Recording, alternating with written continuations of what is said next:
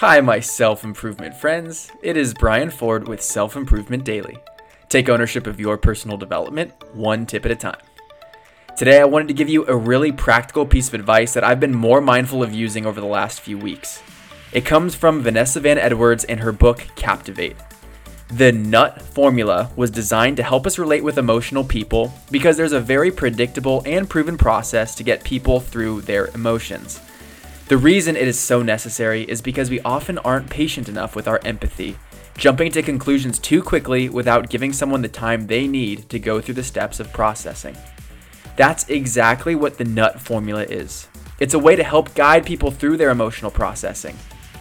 N stands for naming, U stands for understanding, and T stands for transition. And to improve our comprehension, let's use the example of someone who has just broken up with as our reference. Naming. The first step is to acknowledge the emotion. By getting someone to state the emotion they are feeling, they gain clarity and validity on what exactly they're feeling. It is then our responsibility to reinforce that understanding by restating their emotion and other related emotions that could be underlying to the one they're feeling. I'm so sorry he broke up with you. That must be really hard. I'm sure you're feeling sad and frustrated. Yeah, that's a robotic response, but you get the point. It's at this point we can move on to the U, understanding.